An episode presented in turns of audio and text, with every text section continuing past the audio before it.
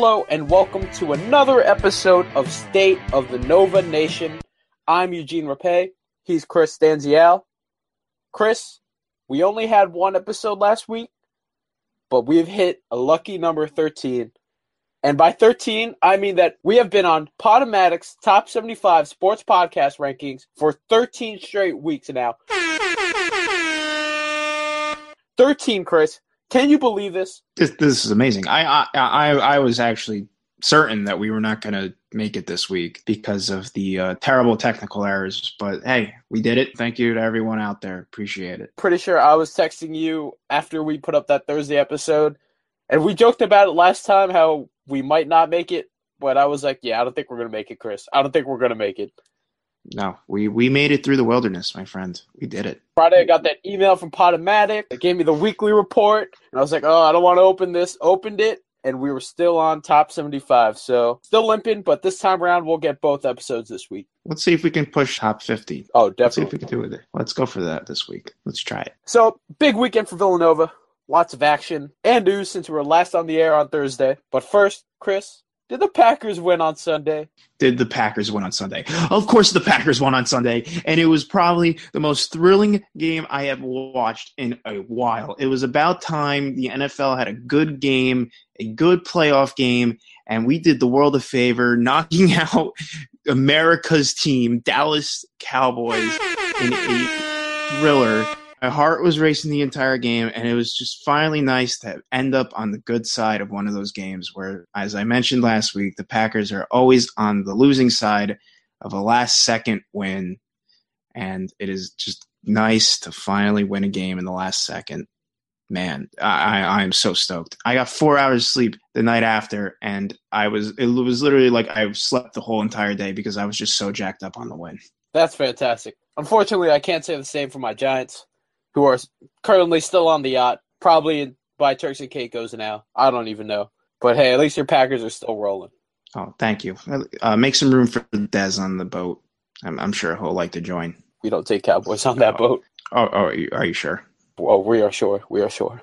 Oh. It was also a big victorious weekend for all Villanova sports in action this past weekend. You had men's and women's basketball, even swimming too. They got a W against Providence in a head-to-head meet. Basically, everyone looks like everyone got away with some W's this weekend. Let the good times keep rolling. Keep keep it going. It's a, it's a great start to the new year. So before going into any of all that, let's take it back a little bit. Let's look at some off the court news. Let's direct our attention to the football field for a little bit. I know football's been over. We know that Andy Talley is not going to be coming back. He's retiring. But there will also be another coach on that coaching staff that will not be returning to 800 East Lancaster Ave, and that's defensive coordinator Billy Crocker. Crocker is a 2002 Nova grad. He's been at Nova for the last 12 years, spending the last five years as the team's defensive coordinator and recruiter in Jersey and local areas around Nova, and also Connecticut, his home state. Chris, what are your thoughts on Crocker leaving, and how will that impact Villanova? You got to think this hurts him. I guess it's a good thing in the sense that you know the guy who's coming in now for Talley completely replaced the whole entire staff. So now you can get bring in one of his guys for DC. But Crocker led several great defenses. I mean, all year we talked about how great this defense was, and he's produced some all Americans to boot. Don Cherry you had, who was a senior with us, Austin Calitro, uh, defensive back Rod Roll, and this year Tanoh Kpassagnon. He's a great defensive coordinator who's led some very big stalwart defenses. I mean, our entire four years there, he was Dova had a good defense every year. It was always defense first for the most part, and then once you had Robertson come in on the offensive end, everything kind of clicked together because the, that defense, if you had stuck that with any type of good offense, that t- Villanova could have probably won multiple national championships. But it's good to see that he's going to the upper big boy D1 level. You kind of wish it wasn't at UConn because they're kind of a doormat, but you know, it's a good stepping stone for him, and I hope I wish him the best because if he can turn UConn's defense around, then maybe he can get even a bigger job, and then one thing leads to another. Yeah, not only is it UConn, who's definitely not really a football school, they're definitely a basketball school. It also kind of hurts because they're also an old Big E school. So you just got that double edged sword right there. Yeah, we did play them. What was it? Was it senior year we played them? Yes, yeah, the 2015. Yeah, right. It was in the rain, I think. Should probably should have won that too, on top of the Syracuse game from a few years ago. But anyway, yeah, it's it's it's stings a little bit, but hey, now you get a whole new staff, so we'll see what we can do from scratch here. Yeah, when Crocker first took over the defensive coordinator post at Nova, Nova was they were okay at defense. I mean, they were around middle of the pack, maybe slightly above average. But then each year they got a lot better and really saw it pay off in the, over the last couple of years, really. And you had Nova becoming a middle of the pack defense into one of the best in FCS. And probably you saw how they could rumble with the FBS teams. UConn definitely took note of that. UConn was not moving the ball well. Unfortunately, the offense hasn't been on par with the defense over the last couple of years. Right. So, you know, back then we had John Robertson, the Walter Payton Award winner, carrying Villanova to victory, getting them some W's, clutch drives, coming down the stretch, bailing out the defense. This time around, it was the defense who was carrying the team, and it was a very different look. on leaving, you got Talley leaving. Now you have Crocker leaving. It's really going to be interesting to see how Villanova does moving forward on defense, especially. They've had a pretty good front seven over the last couple years. Ideally, Mark Ferrante would not want that to change. Hopefully, maintain mm-hmm. it, but definitely will be interesting to see who they bring in to replace him. Yeah, we should. We'll definitely keep an eye out for that. I'm actually kind of interested to see if they they'll bring anyone from the FBS level and bring them down. Maybe like maybe like a linebackers coach, convert them into a DC at the at a lower level, or maybe they bring in one of their own guys. It'll it'll be an interesting call. I'd like to see where they go with this. Yeah, and certainly we'll also be keeping an, an eye out for Crocker and over the next couple years. This is definitely a big break for him. Mm-hmm. FCS, while it's great to coach at Villanova, your alma mater, you got to certainly be looking to go big time. And this is probably the first step for him. So I guess we're going to go on the basketball next, but but first, before we dive into the games, did you see uh, we actually ended up getting a, a local boy from uh, I forget where. Colin Gillespie is his name, though. Did you see that for basketball? Yeah, I saw that. My good friends over at City of Basketball Love, my old boss Josh Verlin broke the story. He got an interview with Gillespie, and he's from Archbishop Wood, right there in PA. Local guy. What do you think about the pickup? I mean, it's it's nice to get another recruit for sure. But I mean, you, you look at his his stats, and I know stats aren't everything, like recruiting stats, not actually in game stats. I mean, just ask Darren Hilliard; he wasn't highly touted coming out of high school, so he's like the poster child for that. So maybe that's what Jay's trying to go here with this. But three stars on twenty four seven Sports, two stars on ESPN. It's nice that you have a local guy, but I don't don't expect him to come in and light the world on fire. I think he'll be maybe he'll become back end of the bench, putting up a few like ten to fifteen minutes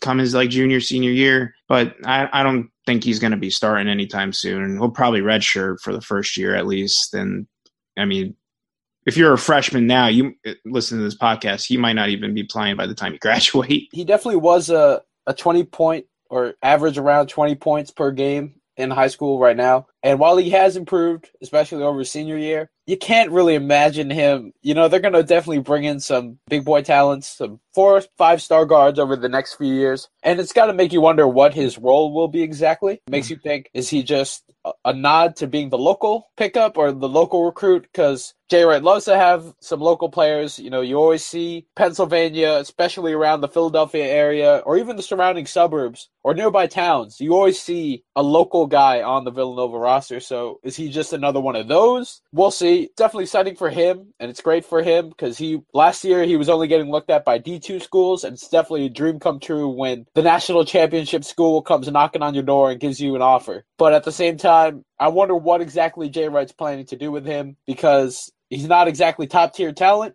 but he can definitely develop into one. You never know. Be diamond right. in the rough. But in yeah. the meantime, we'll also keep an eye on this too. Yeah, it'll be interesting to see what they do with him for sure. But I did read the City of Basketball Love piece, and it seems like he he's made some big improvements, as you mentioned. You know, just getting looked at D two on the D two level now. He's going to the national champions at a D one level. So I mean, good for him. It shows that he worked hard for it. But like you said, it's it's going to be interesting to see what they do with him yeah, this could be another Darren Hilliard for all we know. I mean, Darren Hilliard, I'm sure a lot of people were scratching right. their head or doubting the two star label. But now he comes in, he could be maybe just as good or even a valuable contributor, and that's all you can ask for in Jay Wright's team ball oriented system.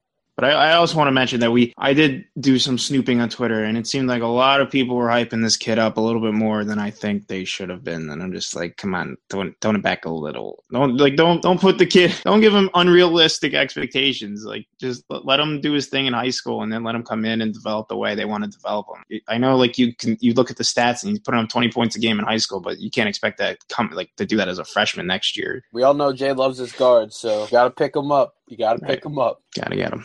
True. onwards and forwards to Villanova's victorious weekend. I mean, we'll start off the men's and women's team both reaped some W's, but we're going to start it off with the men's team because, man, did you expect this? But I was looking at the polls yesterday. And somehow, some way, the men's team are back at number one on the AP poll.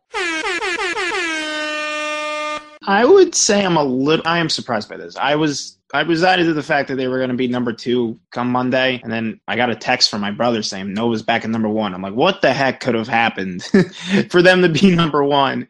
And then I got you texting me saying, "Oh, they really aren't number one because they didn't receive number all like uh, they they received less number one votes than Kansas." But then I was like, "Wait, it's kind of on a point system, so I guess they must have finished higher than them and some other pollsters polls." So I mean, cool to be a number one, but we don't have the most number one votes according to the AP. So I don't I don't know.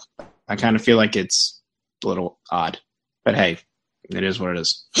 Yeah, I don't think I was expecting them to leapfrog Kansas at all. And I don't think No. anyone in the history I would love to know when the last time in the AP poll history did a team take the number one spot without having the most first place votes. Yeah, that's a good question. We should get Elias Sports Bureau on that one. And also Baylor only holding on to the number one spot basically for only 24 hours because they lost the, the same day they got bumped up, which was absolutely hilarious, to be honest with you. Yeah, and uh, you know, I was just kind of expecting, oh, you know, Villanova will slide up to number two, and Kansas will take the top spot. But nope, I guess everyone loves Villanova. I guess it's a good time to get on the bandwagon if you're not already on it. Yeah, about time. Please Yeah, hop on. We It's have weird. we have plenty of room. It's pretty weird. Yeah.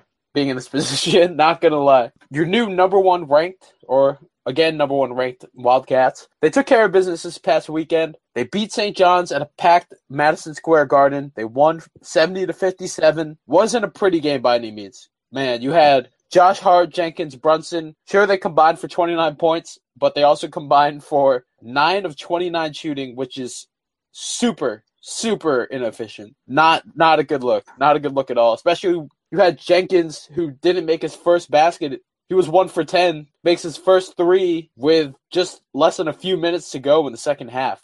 Yeah, it was weird because we literally no more than what 24 hours before the game were saying, yeah, he's he's turned it around. He's right back in it. All it took was two Big East games, and he's he's back to his normal self. And then he lays a dud at the Garden, and it's just like, come on, like which which will the real Chris Jenkins please stand up? And then you had Josh, you know, kind of bumbling around the entire game, not looking like his normal self, and I mean, Jalen didn't play great, but he didn't play terrible. I mean, you expect that from Brunson to, you know, kind of put up the stat line he did. Not not the stat line Josh and Jenkins did. So it was just very, very odd game all around. And then you see Dante come out of nowhere with a career high 19 on 7 to 10 shooting. And it's just like, okay. I mean, that's encouraging, though, because this shows that if your top guys are off, that you can get your bench guys, even though there's only really two of them, can come in and win you a game on the road. Yeah, definitely. Villanova has a short bench. They don't have the luxury of their depth that they had last year, which was a big reason why they won or went really far last year was because of how deep they were. This time around, they're rocking two guys off the bench, and they got to be really thankful Dante had a career day. Great game by DiVincenzo. 19 points, 7 to 10. Very efficient. I know we've been kind of we've kind of given him some flack on this podcast, but he's been really stepping it up lately. I've been really liking how he's been playing over the last few weeks. And to top it off with a 19 point performance, do it at the Garden in front of a packed crowd. You, your team's down, or they, they need a they need a little boost and a little pick me up. He comes off the bench, acts as a spark plug, and carries them to victory. Yeah, it was surprisingly packed there, right? I mean, you were there. I couldn't really tell on TV. I mean, you could tell it was they had a good crowd. It was a sellout, right? I'm pretty sure it was. Yeah, over 18,000 people. I don't even know when it happened. I just remember I looked up and I was just kind of looking around the garden at a timeout and I was just thinking, when did it get full from top to bottom deck? Like, when did this happen? Oh, really? Don't Yeah. they? Do they usually tarp off the top, or do they? They kind of let that go. I mean, I know they did. I obviously did for this game. They let it go, but uh, don't they usually? I don't know. That that's funny though.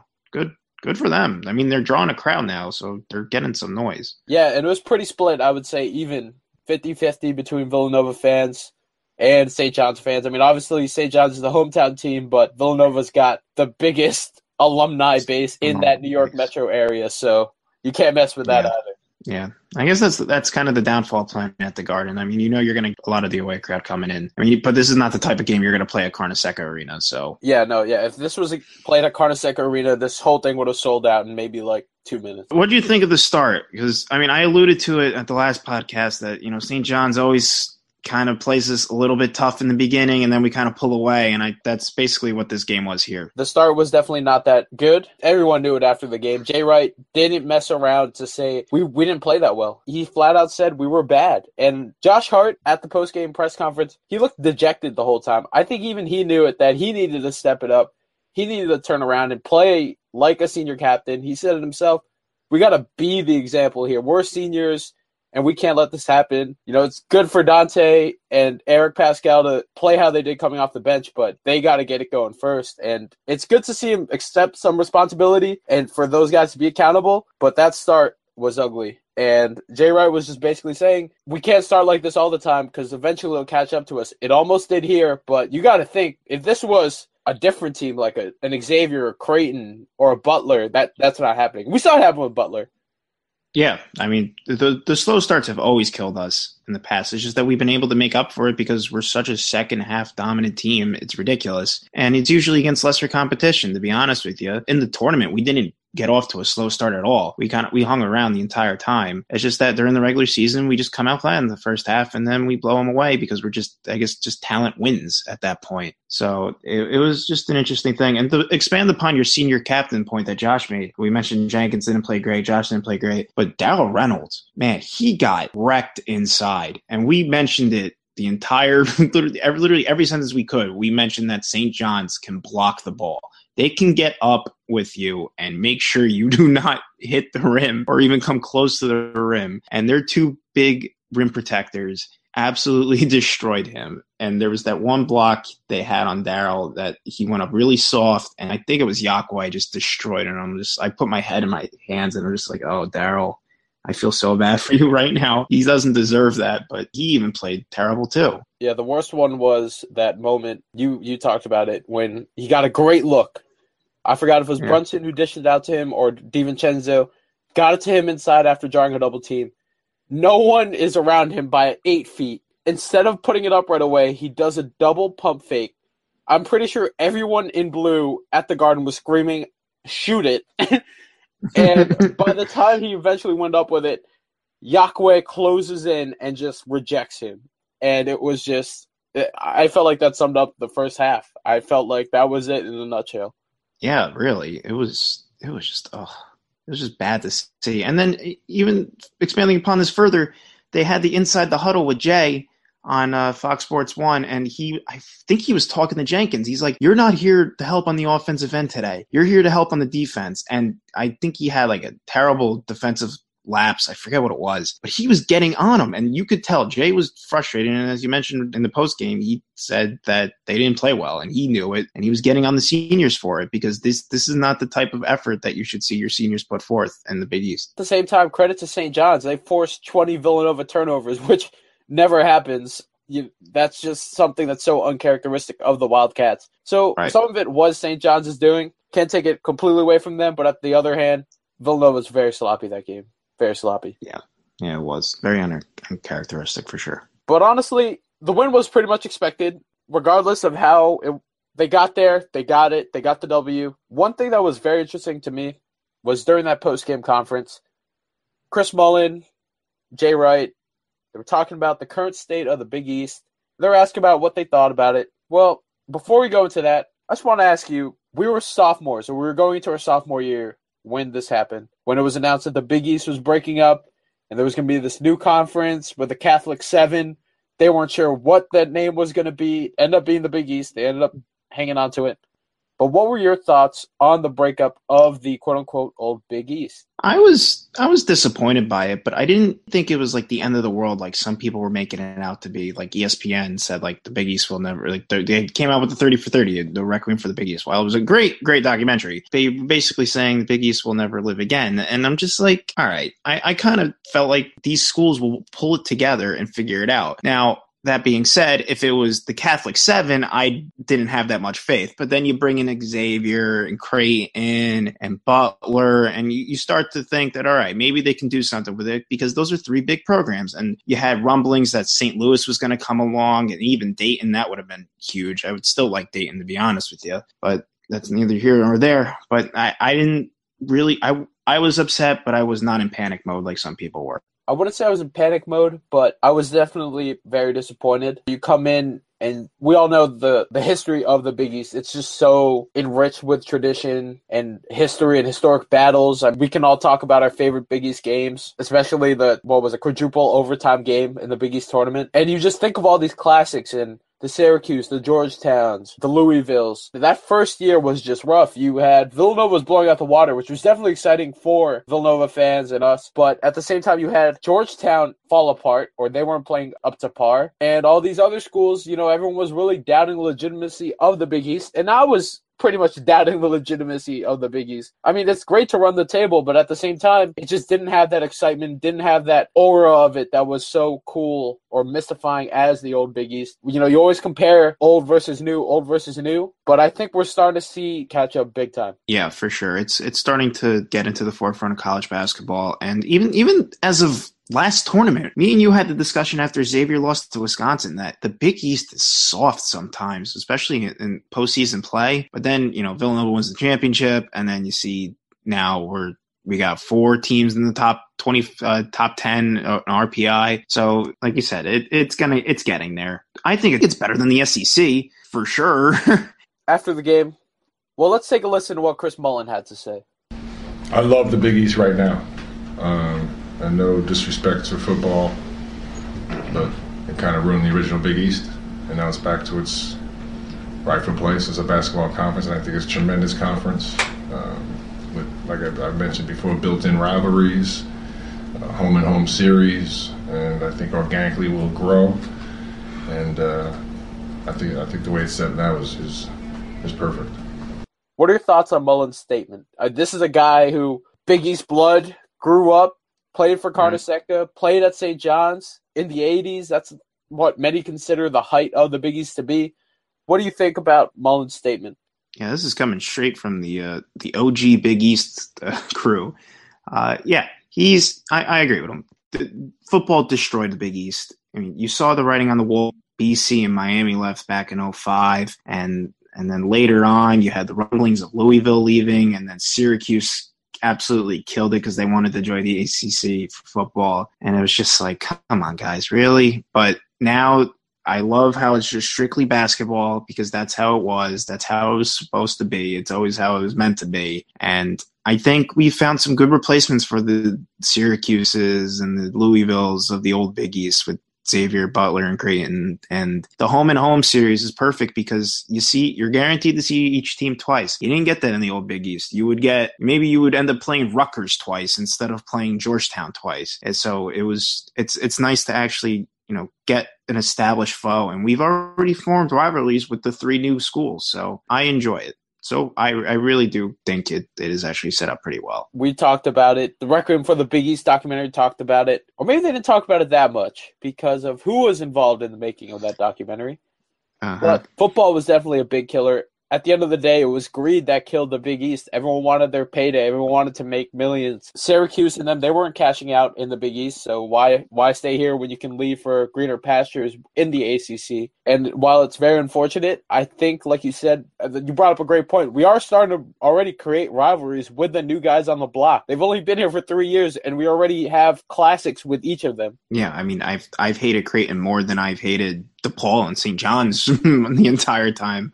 So, do you think DePaul has a rival? Do you think DePaul has a has a blood rival yet? Hey, them and St. John's, they're forming something. You can tell that that toilet bowl series is getting real, real intense lately. Yeah, but we all know St. John's wants no part of it. See, St. John's actually wants to improve. Yeah, yeah. Oh, and- oh, I know. Side note, but I watched that toilet bowl, the DePaul St. John's game the other night, and I just felt so bad for DePaul, like because they they really do try. they try so hard. And it's just like watching like your child just do everything he can to be good, but you just know he just doesn't have the physical capabilities of it, and you just feel terrible. We'll get the good job, good effort kid on that. We'll get him to Yeah. come to every game. Yeah, back on back on track here. Sorry, had to bring that up. Then they asked Jay about his thoughts on the Big East.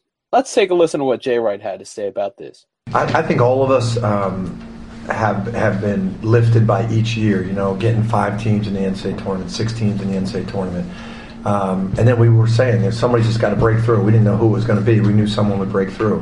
Happened to be us. You know, and then you come back and you see this season. You see what everybody does non-conference.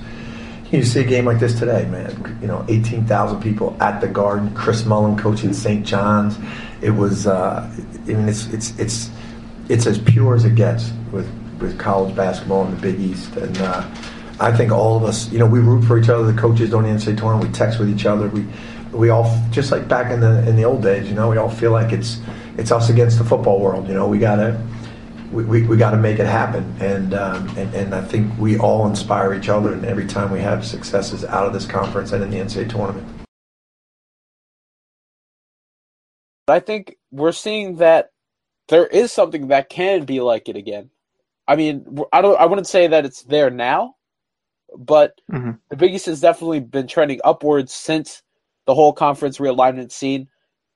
You look at it right now, the Big East teams since 2013, since 2014, they're currently a combined 37 and 7 against former Big East teams who Wow, left when the conference realigned. 37 and 7.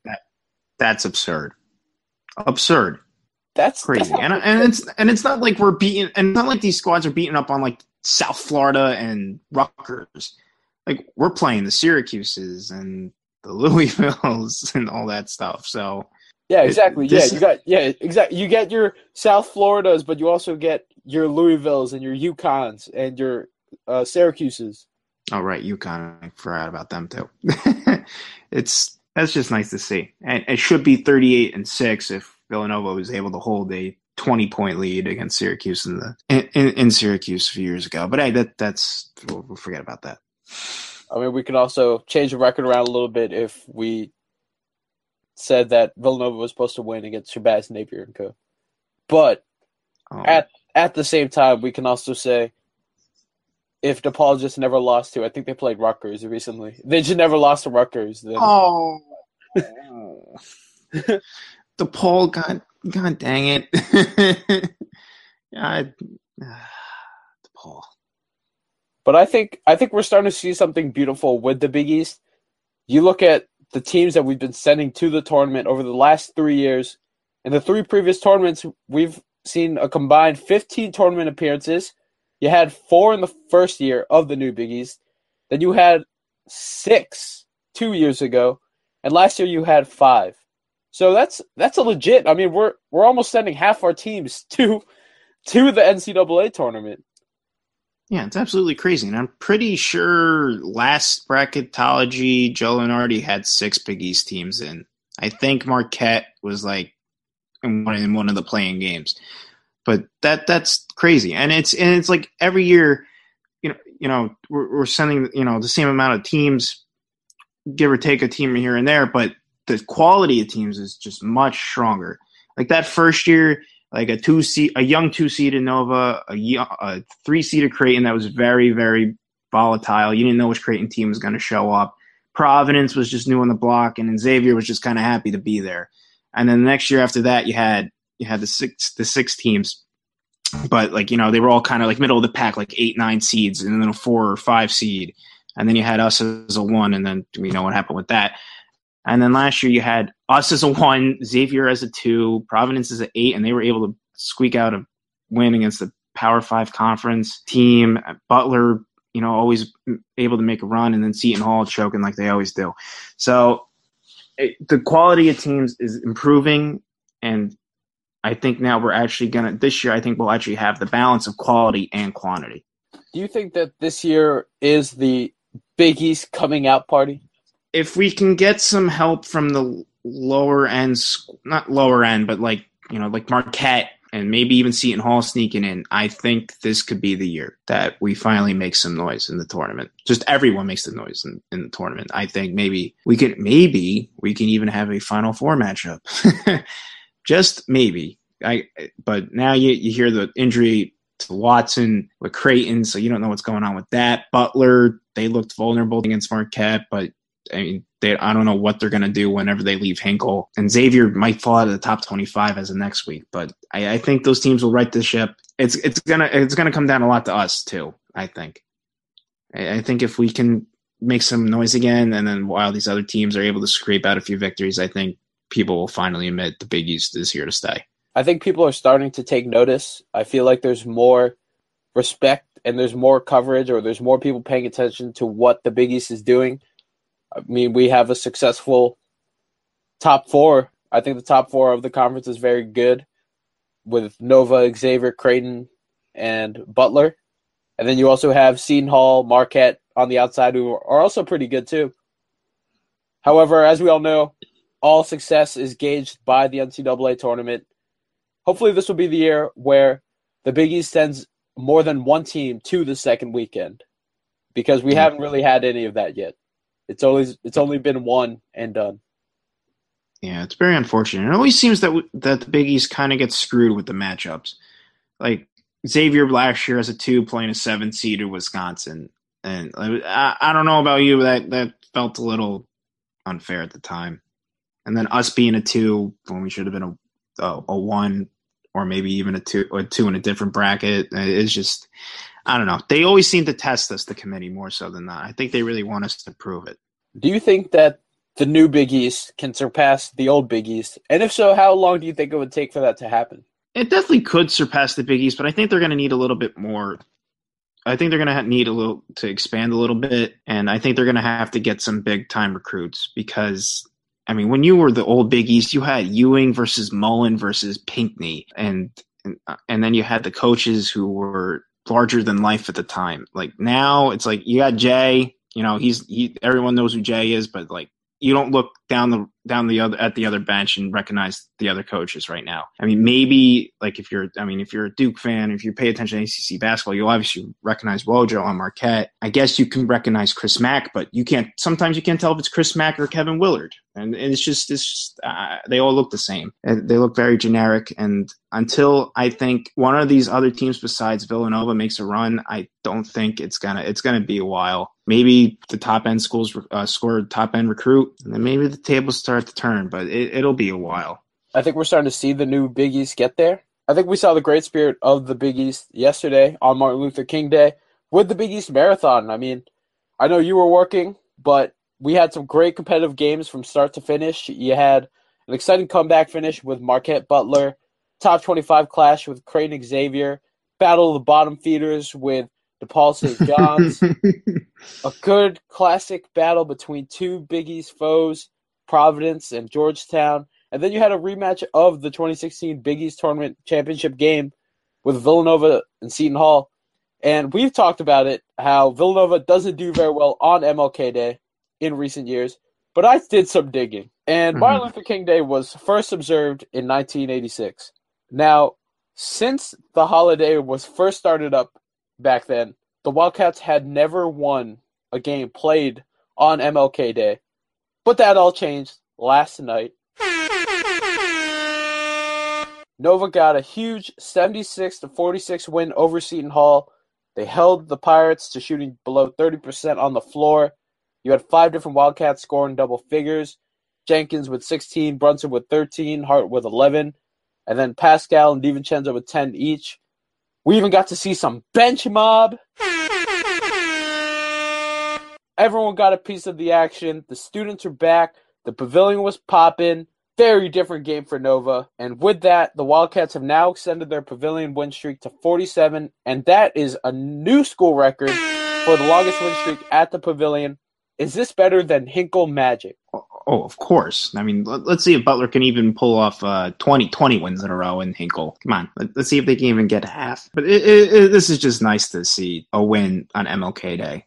All the demons have been uh, expunged, and it was an absolute throttling of our, at least my bitter, bitterest rival. And I also kind of find it funny how the holiday started to be observed the year after they won the national championship. Then we win a national championship again, having not won an MLK Day that entire time, and then and then the first MLK Day after winning the national championship, we we win. I, I don't know. I I, I kind of find that cool.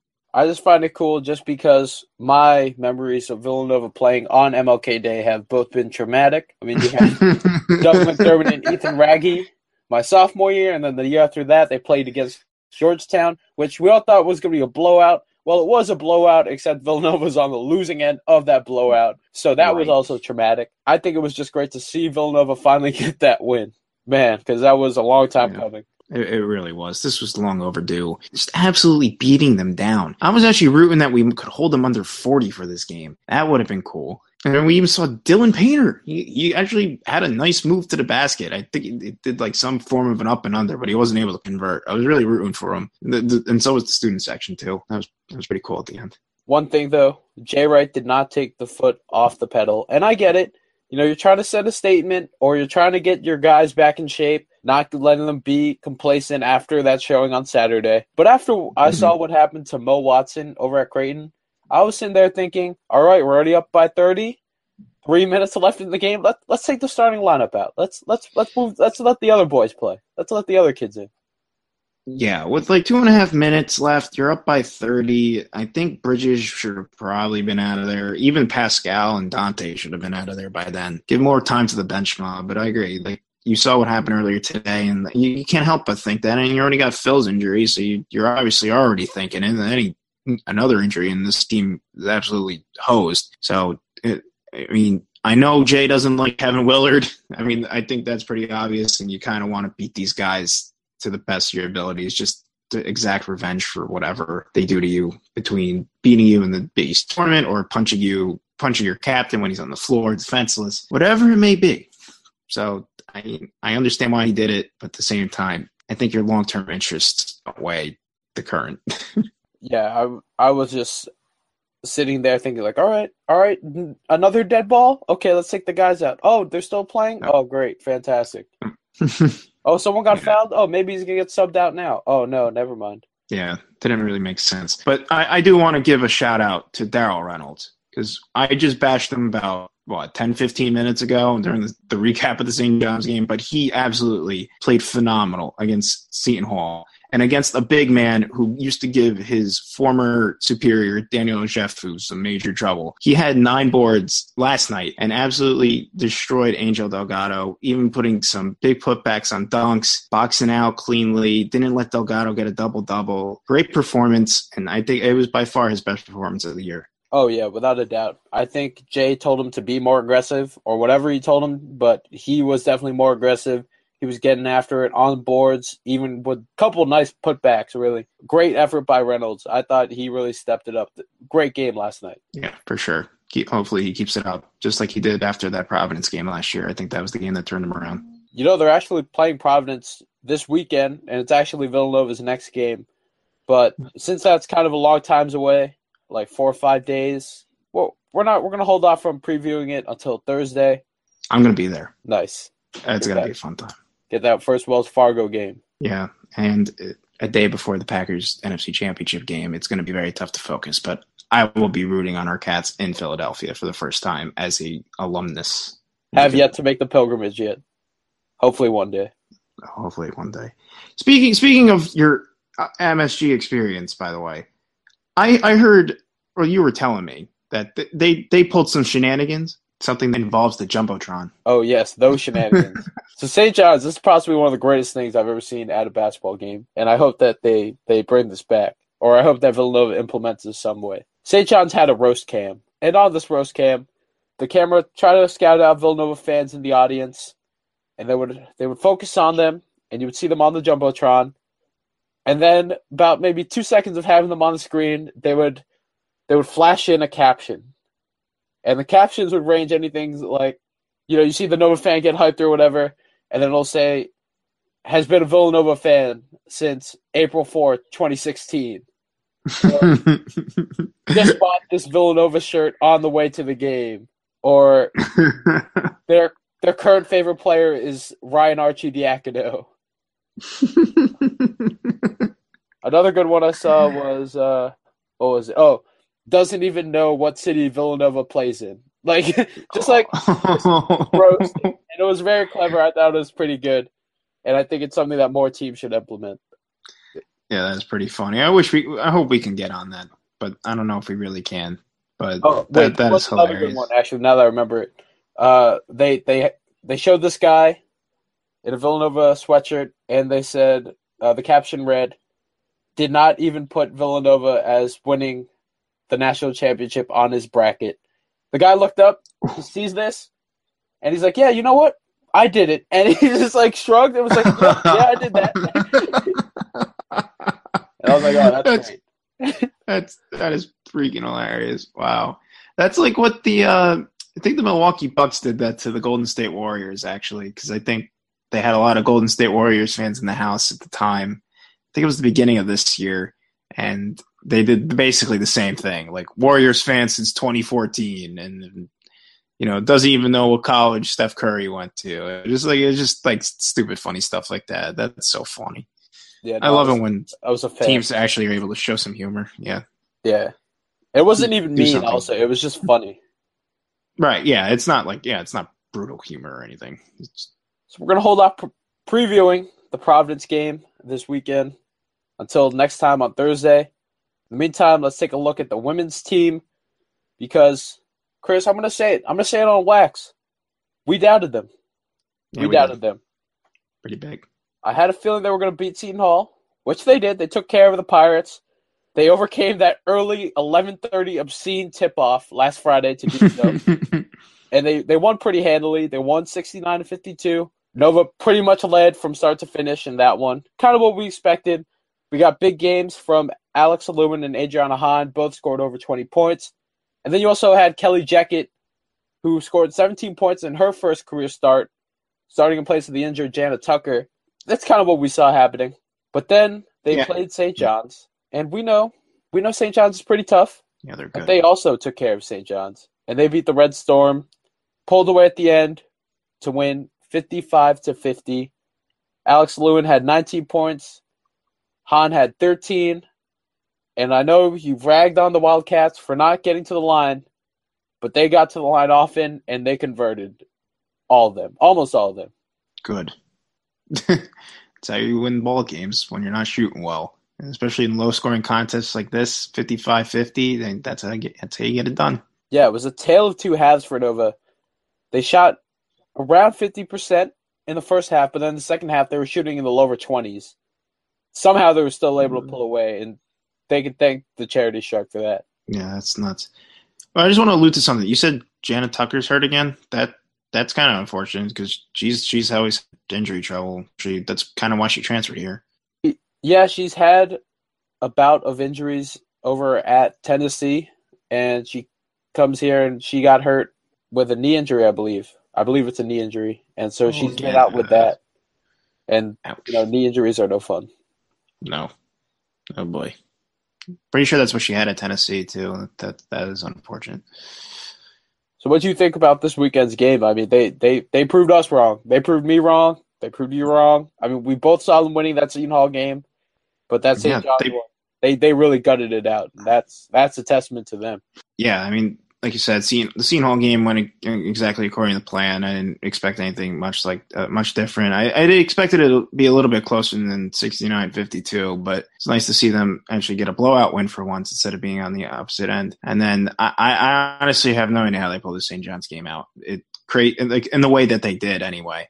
Getting to the line, actually, you know, hitting their free throws on top of it, you know, and they hung around. The game was tied at 40 going into the fourth quarter. So it, it was nice to see them, you know, hanging around because, as we've mentioned so many times, if you're just hanging around doing your job against a superior opponent, you might be, you will be able to squeak one out. And I think this was the one. And now they've won four of their last five since a four game losing streak. And now you got Penn coming up. I mean, it's very possible you can pull off another win here and you can start building some momentum. And then, eh, I don't know, maybe you can snowball into something good here. Yeah. You know, we, we talked about how Villanova didn't start off the season very hot. I believe they started one and three. Then they started to even it up. And then once they did that, they got on a four game losing streak. But now, like you said, they've won four out of the last five. Do you think this could be the start of that turnaround? You know, you had a lot of new moving pieces this year. You didn't have the Core twins anymore, and they had been a long time staple. You got a lot of new players implementing them, getting some players into new spots, bigger roles. Do you think everyone's starting to get acclimated to where they are right now? Yeah, I think everyone's you know kind of finding their niche now. I think everybody knows their role. I mean, I don't. I think they'll still be pretty hard pressed to make the tournament, but maybe you can sneak in an NIT berth, and maybe you can make some noise in the Big East tournament. You don't know, but if you can show that you can hang with Saint the St. John's of the Big East, you can do some damage. I mean, it's you're going to be going up against DePaul if you're going to have any shot of winning the Big East tournament down the road. And I know you got some critical games in between then. I know March is still a ways away, but it doesn't hurt to look forward to that. But yeah, if you if you keep this momentum up, I, I don't see why not they can't turn this thing around completely. I think that this could be the start of something good. I do like what they're starting to put together now, starting to build off of these wins, and nothing builds more chemistry than a victory. Nothing brings the team together like winning. So I think we're starting to see that. Hopefully, we're starting to see that. I mean, next up for the Wildcats, they're going to take on Penn, their final game of Big Five play. What can we expect from the Quakers? So Penn is nine and four entering this game, and they got a six-game win streak coming along with it. Some of their key players, they're carried by a front court tandem of Michelle Nwokedi and Sydney Stipanovich.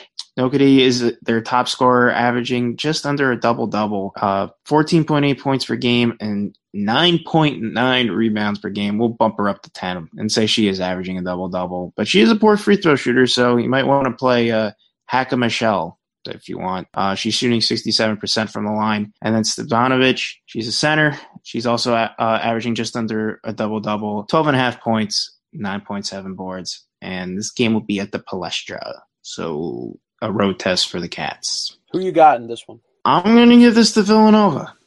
I I know Penn's got the win streak coming in, but I mean Villanova's playing hot as well, so I'll give it to them. I, I, mean you're coming off a huge victory against St. John's. I, I just can't see can't see them having a letdown game against Penn. Yeah, it's hard because this time around I you know I like to prefer to lean towards who has the momentum coming in, but you have Penn who has a respectable six game winning streak as opposed to Villanova's four of the last five. But I feel like just like you said, tough game against St. John's, you pull out a W like that, I think you can go into Philadelphia, inner city Philadelphia, and do the same thing at the Palestra. Mm-hmm. It won't be an easy game, but I feel like they can squeak it out.